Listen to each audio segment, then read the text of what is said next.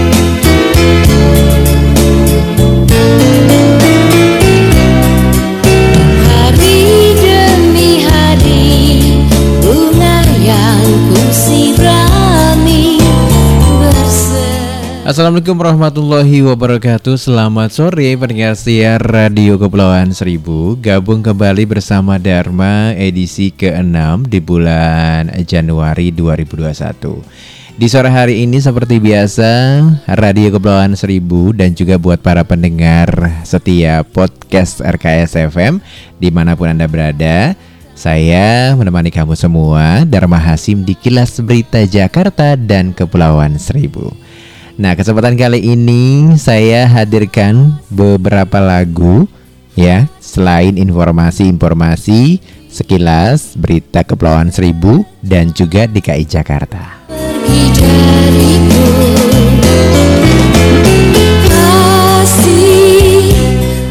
Ya, di sore hari ini peringatan siapaan seribu Semoga aktivitas Anda berjalan dengan lancar dari pagi sampai jam 4 sore ini ya. Jam 4 sore lebih 5 menit pendengar setia. Kayaknya kamu jangan lewati dulu beberapa informasi dari Kepulauan Seribu dan juga DKI Jakarta. Nah pendengar siapaan seribu Lagu dari Ernie Johan saya hadirkan menemani kamu semua ya dengan pesan indah. Nah, mudah-mudahan ini informasinya semuanya bisa kamu dapati dengan perasaan indah juga gitu ya. Oke deh mendengar siapaan Sibu Inilah beberapa informasi-informasi yang saya sudah pilihkan buat kamu Yang saya ambil dari website resmi dari Berita Kepulauan Seribu Yaitu di pulauseribu.jakarta.co.id Dan juga dari website resmi beritajakarta.co.id serta beberapa informasi-informasi terupdate lainnya seputar uh, terbaru dari beberapa media online lainnya. Jadi pantengin terus Radio Kepulauan Seribu pendengar ya ya.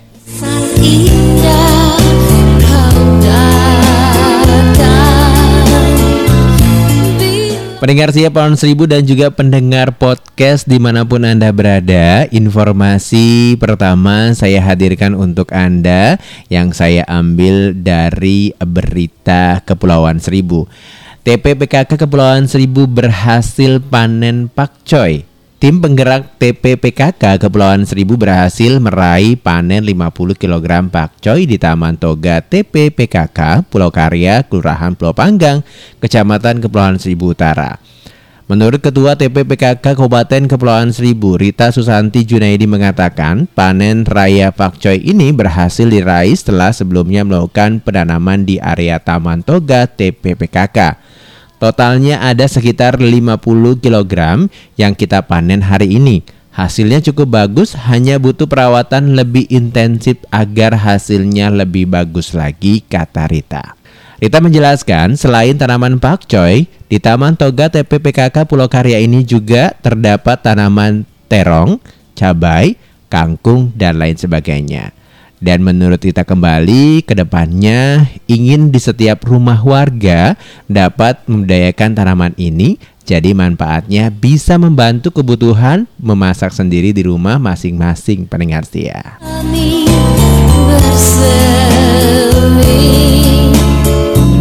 terhapus juga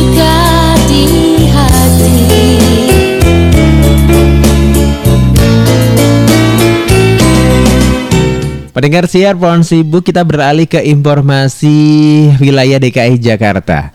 Lahan pemakaman khusus COVID-19 di Rorotan terus dimatangkan. 1.500 petak makam disiapkan pemerintah Provinsi DKI Jakarta sebagai lahan pemakaman khusus COVID-19 di Taman Pemakaman Umum TPU Rorotan, Jalan Rorotan 9 RT 03 RW 09 Rorotan Celincing Jakarta Utara. Lurah Rorotan Idam Mugabe mengatakan pihaknya sudah mensosialisasikan rencana pengoperasian TPU ini sejak Oktober 2020 lalu. Sosialisasi dan pemohon didukungan secara lisan maupun tertulis bahkan dilaksanakan seluruh RW. Lebih khusus ke RW 09, awalnya warga memang sempat mempertanyakan, tapi setelah dijelaskan mereka mengerti dan menerima. Ida menjelaskan letak lahan TPU yang disiapkan ini relatif jauh dari permukiman warga. Saat ini lahan TPU Rorotan masih dalam proses pematangan. Dari total 25 hektar lahan TPU tersebut, 2 hektar di antaranya diperuntukkan khusus untuk pemakaman COVID-19. Pemakaman COVID-19 tahap pertama seluas 8.000 meter persegi dengan jumlah petak makam sekitar 1.500. Ditargetkan Januari ini sudah beroperasi. Ya pendengar siapaan Sibu itulah beberapa informasi yang saya hadirkan untuk Anda di Radio Kepulauan Sibu di kilas berita Kepulauan Sibu dan DKI Jakarta. Jadi jangan ke mana-mana buat para pendengar setia podcast juga ya karena Selain beberapa informasi dari kawasan Pulau Sibu, saya sudah siapin nih beberapa lagu menemani kamu semua di sore hari ini. Ada Dian Visesa dengan Tak Pernah Rela. Tetap siap bersama Radio Kepulauan Seribu.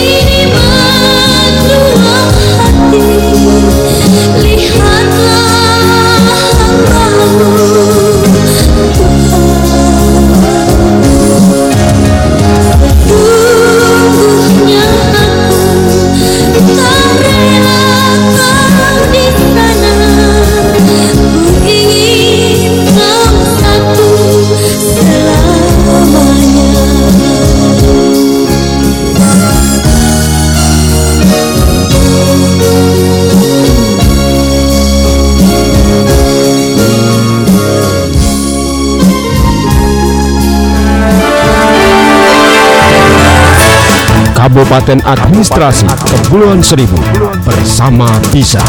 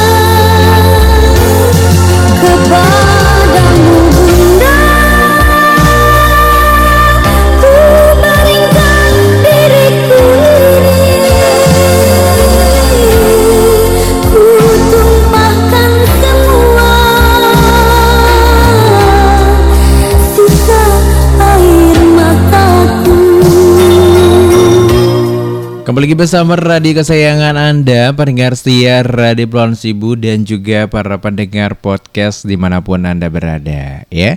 Informasi selengkapnya di Kilas Berita Kepulauan Seribu dan DKI Jakarta yang saya ambil dari beritajakarta.co.id. ASN dan PJLP di kantor Mitra Praja ikut rapid test antigen.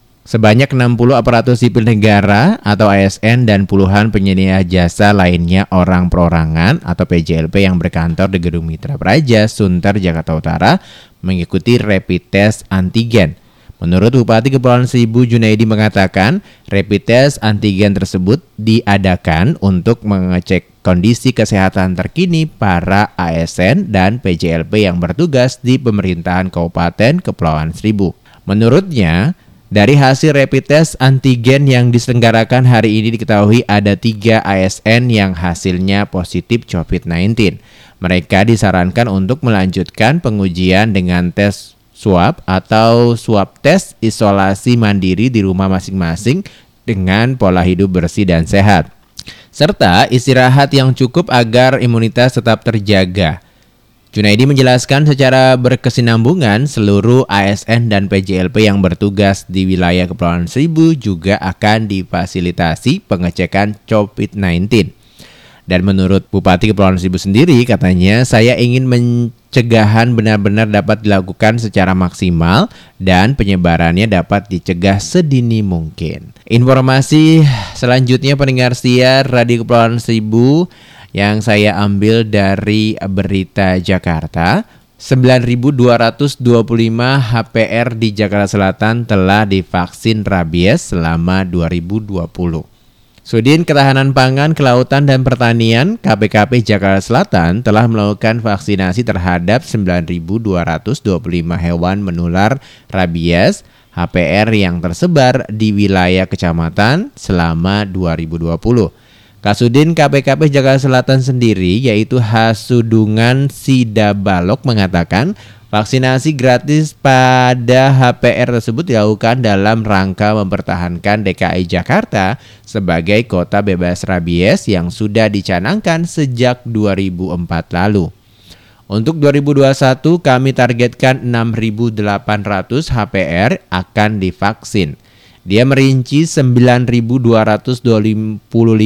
HPR yang divaksin selama 2020 itu terdiri dari 1.474 ekor anjing, kucing 7.556 ekor, kera 44 ekor, dan musang 151 ekor.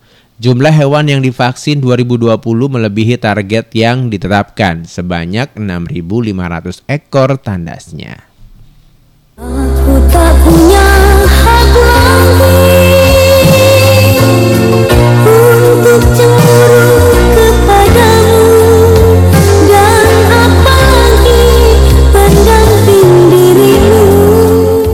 Pendengar siar Radio Pulauan Sibu dan juga pendengar podcast di mana pun Anda berada Semoga informasi tadi bisa menambah informasi-informasi terupdate hari ini buat kamu semua ya. Dan selamat beraktivitas aja buat warga Jakarta Kepulauan Sibu di mana pun Anda berada dan informasi eh, selengkapnya saya hadirkan dari beberapa website online yang saya ambil dari uh, detiknews.com. Bansos 13 triliun rupiah cair awal tahun. Risma minta warga membelanjakan di warung. Informasi selengkapnya pendengar setia Kementerian Sosial telah memberikan bantuan sosial atau bansos berupa uang tunai ke keluarga penerima manfaat atau KPM di seluruh Indonesia. Adapun jumlah bansos yang dicarikan awal tahun ini sebesar 13,93 triliun rupiah. Menteri Sosial Tri Risma Harini atau disapa Risma meminta seluruh penerima bansos agar membelanjakan uang tersebut ke warung terdekat. Dengan begitu, perputaran ekonomi di Indonesia akan terus berjalan di tengah pandemi COVID-19. Risma minta kepada seluruh pihak supaya memanfaatkan bantuan secara bijak, misalnya seperti untuk kesehatan, pendidikan, hingga sebagai modal usaha. Terlebih, Risma kembali menegaskan pesan dari Presiden Joko Widodo bahwa bansos tidak boleh dibelikan rokok. Pokoknya, bansos ditujukan untuk meringankan beban di masa sulit pandemi COVID-19 katanya. Risma merinci ada tiga jenis bansos tunai yang diluncurkan, di antaranya adalah program Keluarga Harapan atau PKH, Bantuan Pangan Non Tunai atau BPNT, dan Bantuan Sosial Tunai atau BST. PKH disalurkan ketiap tiga bulan sekali dalam empat tahap yaitu bulan Januari, April, Juli, dan Oktober 2021 melalui bank anggota Himbara atau BNI, BRI, Mandiri, dan BTN. Bulan ini PHK PKH mau saya disalurkan dengan anggaran sebesar 7,17 triliun rupiah. Kemudian ada BPNT yang target penerimanya sebanyak 18,8 juta KPM dengan anggaran 45,12 triliun rupiah. BNPT juga disalurkan melalui bank anggota Himbara dan agen yang ditunjukkan dari Januari hingga Desember 2021 dengan indeks Rp200.000 per bulan untuk setiap KPM. Total anggaran yang dicairkan pada bulan Januari sebesar 3,76 triliun rupiah. Dan yang terakhir ada BST yang disalurkan melalui PT Pos selama 4 bulan dari bulan Januari sampai April nanti KPM menerima BST bakal mendapat Rp300.000 setiap bulannya selama 4 bulan berturut-turut. Pada bulan Januari, BST akan disalurkan sebesar 3 triliun rupiah. Sehingga keseluruhan anggaran yang disalurkan bulan Januari sebesar 13,9 triliun rupiah. Dan apalagi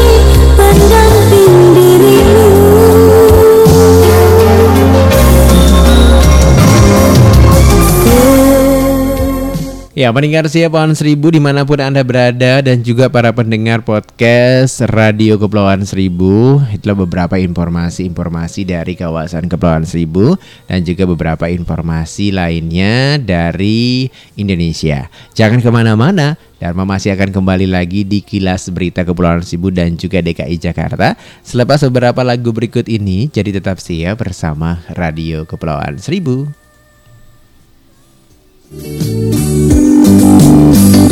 Kau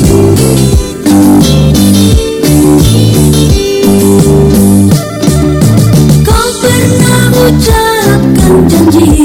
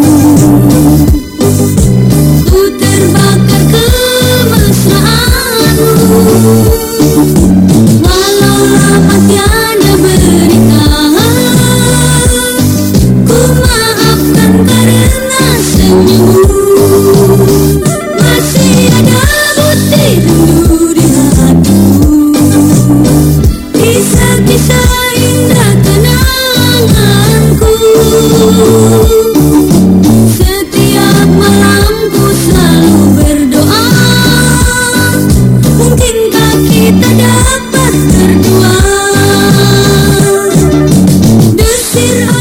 Kembali lagi bersama radio kesayangan Anda 94.1 RKS FM dan juga buat para pendengar podcast di mana pun Anda berada. Masih bersama Dharma di Kilas Berita Kepulauan Seribu dan DKI Jakarta. Informasi selengkapnya saya hadirkan kembali untuk Anda dari Berita Kepulauan Seribu. Kabupaten Kepulauan Seribu segera siapkan klub sepak bola. Embun Kabupaten Kepulauan Seribu akan menyiapkan klub sepak bola yang akan menjaring potensi pemain muda di wilayah Kepulauan Seribu. Menurut Bupati Kepulauan Seribu Junaidi, Kabupaten Kepulauan Seribu memiliki potensi untuk melahirkan pemain sepak bola bertalenta dan dapat membela timnas Indonesia nantinya. Potensinya ada, Kabupaten Kepulauan Seribu berkomitmen menyiapkan wadah untuk para pemain sehingga para pemain bisa berkembang serta berlatih. Kita akan cari pemain berpotensi di wilayah Kepulauan Seribu untuk dilibatkan, kata Junaidi usai rapat pembentukan klub sepak bola Kepulauan Seribu di Gedung Mitra Praja, Jakarta hari Rabu ini. Rencananya, klub sepak bola yang akan dibentuk tersebut akan melibatkan KONI Kabupaten Kepulauan Seribu, tokoh masyarakat, dan ASN Kepulauan Seribu. Pemuda Kepulauan Seribu kita siapkan sehingga dengan potensi yang dimiliki bisa setara dan menikmati apa yang ada di darat. Kita siapkan perencanaan di tahap awal kepengurusannya dan kebutuhan lainnya tambah Junaidi. Sementara itu Ketua KONI Kabupaten Kepulauan Seribu Ayub. Calik mengapresiasi perhatian dan dukungan Kabupaten Kepulauan Seribu untuk membentuk klub sepak bola. Setelah semua kepengurusan rampung dan segala persiapan telah siap, akan kita ajukan ke Asprop PSSI DKI Jakarta tuturnya. Selama masih ada kasih sayang Kita beralih ke informasi DKI Jakarta pendengar sih ya. Pemerintah buat pengetatan warga. Wakil Gubernur DKI Jakarta searah dengan Pemprov DKI. Pemerintah membuat kebijakan terkait kegiatan masyarakat wilayah Jawa Bali. Wakil Gubernur DKI Jakarta Ahmad Rija Fatria mengatakan hal itu searah dengan kebijakan Pemprov DKI Jakarta. Pemerintah pusat sudah mengeluarkan kebijakan pengetatan. Kami menyambut baik. Sejujurnya ini searah apa yang akan diambil oleh Bapak Gubernur DKI Jakarta yaitu Anies Baswedan, ujar Riza di Balai Kota DKI Jakarta, Jalan Medan Merdeka Selatan, Jakarta Pusat. Dalam kesempatan ini Rija menyambut baik kebijakan yang dibuat oleh pemerintah pusat. Menurutnya, Jakarta selama ini juga menerapkan kebijakan PSBB transisi untuk melakukan pembatasan kegiatan warganya. Selain itu, lanjut Rija, Pemprov DKI Jakarta meminta kepada pemerintah pusat bersama pimpinan bersama pimpinan daerah di wilayah Bogor, Depok, Tangerang, dan Bekasi untuk melakukan integrasi kebijakan salah satunya dengan menyamakan periode PSBB. Diketahui pemerintah membuat kriteria pembatasan kegiatan masyarakat.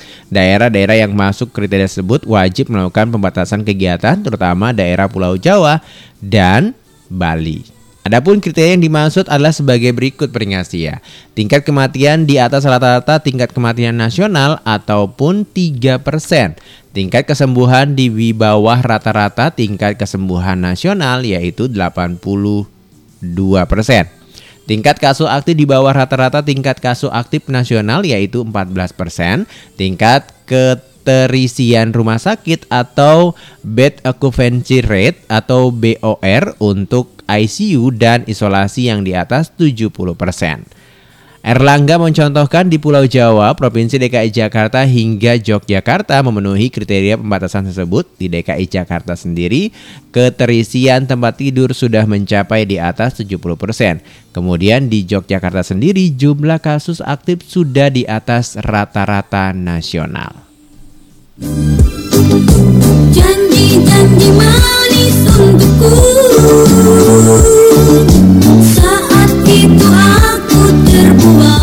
Pendengar siar Pohon Seribu Informasi selanjutnya dari Berita Jakarta kembali. Saya hadirkan untuk Anda. 100 petugas gabungan ikuti simulasi penanggulangan banjir di Lubang Buaya Sebanyak 100 petugas gabungan bersama masyarakat hari ini mengikuti simulasi penanggulangan banjir di RT 02 RW 12 Lubang Buaya Cipayung Jakarta Timur.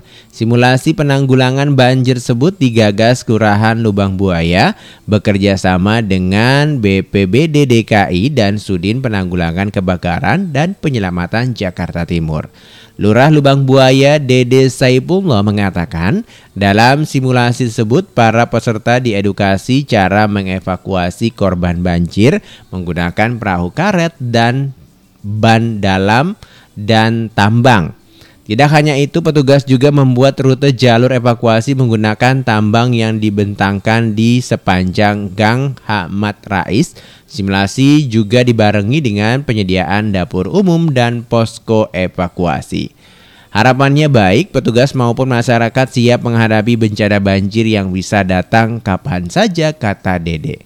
Dia menjelaskan para personil yang terlibat dalam simulasi ini terdiri dari unsur kelurahan, kecamatan, Satpol PP, PPSU, Sudin Gul Karamat, BPBD, TPPKK, TNI Polri, Basnas, Bajis, dan Jakarta Timur. Selain itu, simulasi ini juga diikuti para petugas RT, RW, FKDM, LMK, dan unsur terkait lainnya. Kasih Pencegahan Sudin Gulkarmat Jakarta Timur Edi Parwoko menuturkan dalam simulasi ini pihaknya menurunkan satu unit perahu karet dan delapan personil. Sementara Kasih Pencegahan BPBD DKI Rian Sararisono menambahkan, simulasi digelar dengan tetap menerapkan protokol kesehatan 3M, yaitu memakai masker, mencuci tangan, dan menjaga jarak. Kemudian karena kondisi saat ini masih masa pandemi, maka saat ada musibah banjir, penanganannya harus disesuaikan dengan protokol kesehatan dan sesuai dengan penanganan COVID-19. Di sekitar indah tenangan.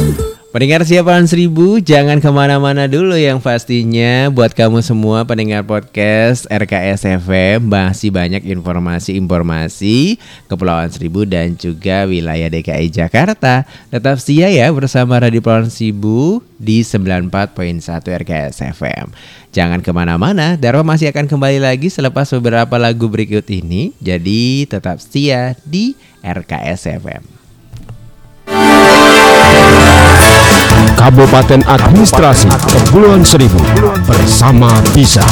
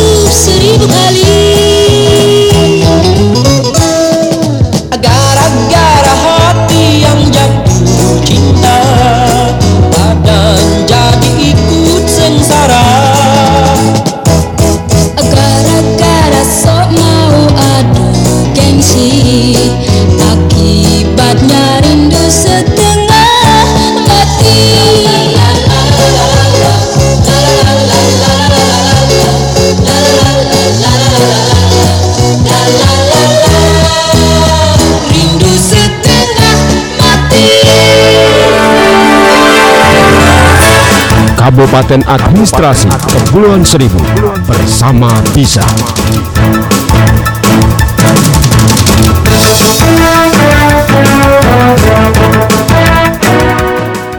Kembali bersama radio kesayangan Anda 94.1 RKS FM Masih bareng Dharma di sore hari ini. Masih di kilas berita Kepulauan Seribu Dan juga DKI Jakarta Nah banyak banget informasi-informasi yang masih Dharma hadirkan di sore hari ini Pendengar setia dan juga pendengar podcast saya hari ini ya Puskesmas Kepulauan Seribu Yaitu uh, Puskesmas Pulau Panggang disemprot cairan diinspektan. Petugas Sektor 7 Suku Dinas Penanggulangan Kebakaran dan Penyelamatan atau Sudin Gulukarmat Jakarta Utara Kepulauan Seribu melakukan penyemprotan di inspektan di Puskesmas Pulau Panggang, Kelurahan Pulau Panggang, Kecamatan Kepulauan Seribu Utara. Menurut Kepala Sektor 7 Sudin Gulkarmat Jakarta Utara Kepulauan Seribu, Buang Miharja mengatakan penyemprotan di inspektan dilakukan untuk sterilisasi ruangan yang ada di lantai 1 dan 2 mulai dari tempat tunggu, ruang berobat, ruang pasien, ruang dokter, dan perawat serta toilet. Diinfeksi kami lakukan sesuai permintaan dari puskesmas mengingat sering dijadikan tempat kegiatan swab tes, kata Buang Miharja. Buang menjelaskan dalam penyemprotan tersebut pihaknya mengerahkan empat personil grup jaga pos Pulau Karya berikut perlengkapan dua unit water sprayer. Total kami menghabiskan 30 liter cairan di inspektan. Mudah-mudahan melalui upaya ini bisa mencegah penyebaran atau penularan virus COVID-19 tandasnya. Mau ingat lagi Tapi nyeseknya tak terkendali Rindu aduh rindunya Setengah mati Hati Sementara itu pendengar siar Radio Kepulauan Seribu informasi selanjutnya Pemprov DKI Jakarta bakal denda warga yang tak mau divaksin corona. Lebih dari 39.000 dosis vaksin corona telah diterima Pemprov DKI Jakarta. Menurut Wakil Gubernur DKI Jakarta Ahmad Riza Fatria mengingatkan ada sanksi bila warga menolak untuk divaksin. Jadi bagi warga negara khususnya warga yang menolak divaksin juga kita perlakukan sama seperti menolak di swab atau kubur pemakaman jenazah sesuai protokol COVID-19 yang denda sanksinya besarnya sekitar 5 juta rupiah. Menurut Rija di Balai Kota DKI Jakarta. Aturan tersebut tertuang di Perda DKI Jakarta nomor 2 tahun 2020 tentang penanggulangan COVID-19. Sanksi kepada orang yang menolak divaksin tertulis di pasal 30 yang berbunyi setiap orang yang dengan sengaja menolak untuk dilakukan pengobatan dan atau vaksinasi COVID-19 dipidana dengan pidana denda paling banyak sebesar 5 juta rupiah. Nah itu bunyi dari pasal tersebut pendengar sih ya. Rija menjelaskan Pemprov DKI Jakarta bersama pemerintah pusat bertanggung jawab mengenai keamanan vaksin corona karena dia meminta warga untuk patuh dan mau divaksin. Menurutnya, alasan pemerintah mewajibkan warganya untuk vaksin corona karena virus ini menular, sehingga apabila tidak divaksin dapat membahayakan orang lain. Meski demikian, Rija mempersilahkan warga untuk menggugat aturan tersebut di Mahkamah Agung apabila tidak setuju. Menurutnya, hal ini merupakan hak warga negara di negara hukum. Sebelumnya, Pemprov DKI Jakarta sudah menerima 39.200 dosis vaksin corona dari PT Bio Farma Bandung. Vaksinasi terhadap tenaga kesehatan akan dimulai pada pekan kedua atau ketiga Januari 2021 ini. Dija menyampaikan vaksin ini disimpan di gudang milik Dinas Kesehatan DKI Jakarta, namun tidak mengetahui rinci di mana lokasi gedung tersebut.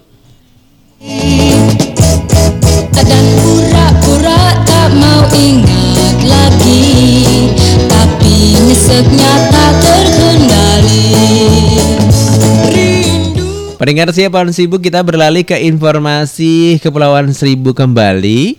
Rumah pasien COVID-19 di Kelurahan Pulau Tidung disemprot diinspektan.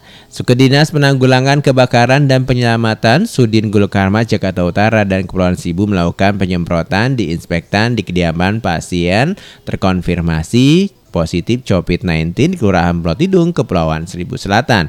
Menurut Kepala Sektor 8 Sudin Gulkarmat Jakarta Utara dan Kepulauan Seribu, Eko Mahendro mengatakan penyemprotan diinspekkan menindaklanjuti pemerintah permintaan pihak puskesmas Kecamatan Seribu Utara. Eko menambahkan lokasi penyemprotan tempat isolasi pasien COVID-19 di antaranya RW 01, RW 02, RW 03, dan RW 04 di mana penyemprotan mulai dilakukan dari halaman depan, ruang tamu, kamar tidur, dapur maupun toilet. Penyemprotan di kediaman pasien terkonfirmasi positif COVID-19 menghabiskan 30 liter cairan di inspektan pungkasnya. Ditahan-tahan, ditahan sendiri. Ngikuti kemauan sendiri. Dan pura-pura tak mau ingat lagi. Tapi besoknya tak terkendali. Pendengar siapa Sibu, itulah beberapa informasi dari kawasan Kepulauan Seribu dan juga wilayah DKI Jakarta. Jadi, tetap setia bersama Ridwan Sibu ya. Dharma masih akan tetap kembali dan juga masih akan memberikan informasi-informasi seputar wilayah DKI Jakarta dan Kepulauan Seribu. Antengin terus radio kesayangan Anda selepas beberapa lagu berikut ini Dharma masih akan kembali lagi untuk Anda di 94.1 RKS FM. Kabupaten Administrasi Kepulauan Seribu bersama Bisa.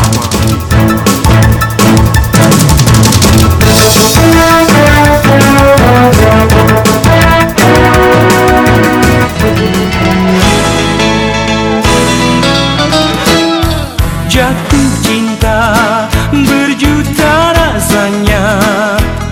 Biar siang biar malam terbayang wajahnya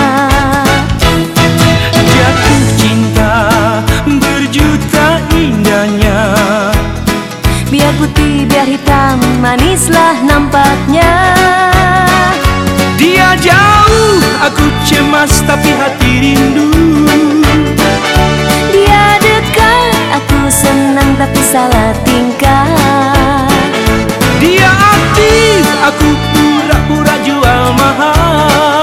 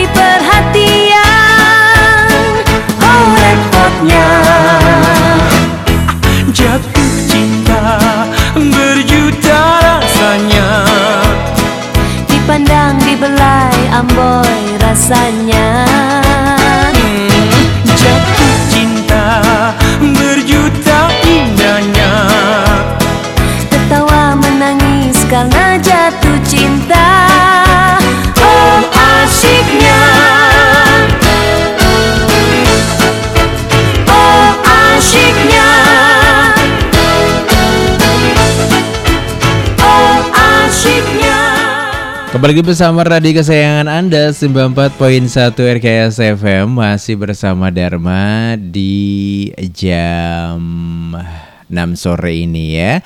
Yang pastinya semoga kita masih dalam keadaan sehat selalu aja buat warga Jakarta Kepulauan Seribu. Dan pastinya Radio Kepulauan Seribu akan selalu memberikan informasi-informasi terupdate, teraktual dan juga beberapa informasi dari Kepulauan Seribu. Jadi buat kamu pendengar setia dan juga pendengar podcast RKS FM selalu stay tune terus ya Radio Kepulauan Seribu melalui podcast Radio Brown Sibu boleh, melalui Facebook juga boleh dan juga beberapa uh, media lain yang bisa kamu dengarkan informasi-informasi dari kawasan Brown Sibu. Oke pendengar saya pohon seribu tuntas sudah kebersamaan kita di sore hari ini Saya Dharma Hasim undur diri dari ruang dengar Anda Ya nanti kita jumpa kembali di episode podcast selanjutnya dan juga siaran berikutnya. Ya, saya sudah memberikan beberapa informasi-informasi seputar Kepulauan Seribu dan juga DKI Jakarta di kilas berita Kepulauan Seribu dan Jakarta. Saya Dharma Simon pamit. Wassalamualaikum warahmatullahi wabarakatuh. Kabupaten Administrasi Kepulauan Seribu bersama bisa.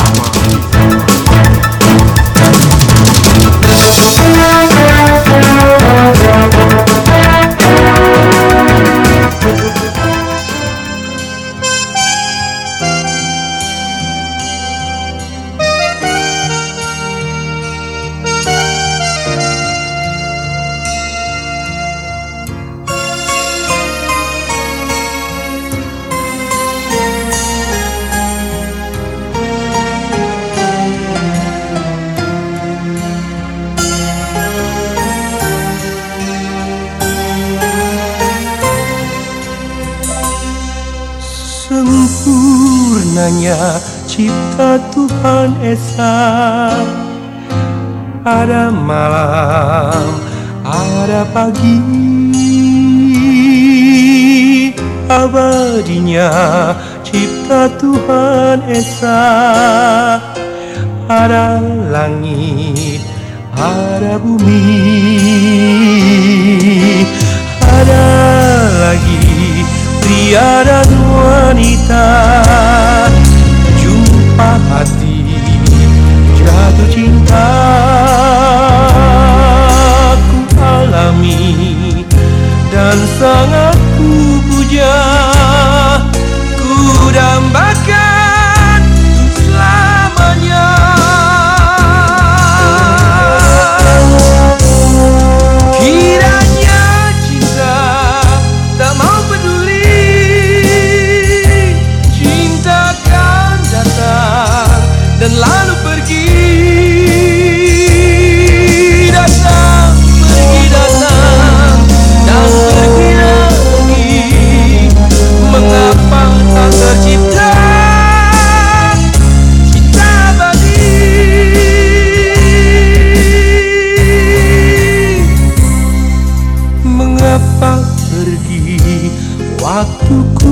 mengabdi Mengapa datang terbujuk lagi?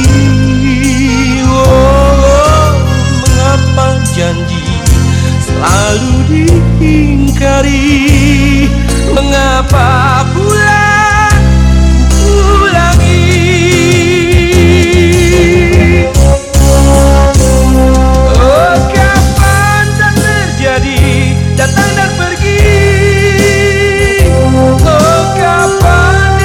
takkan abadi Oh kapan tak terjadi? Dan tanah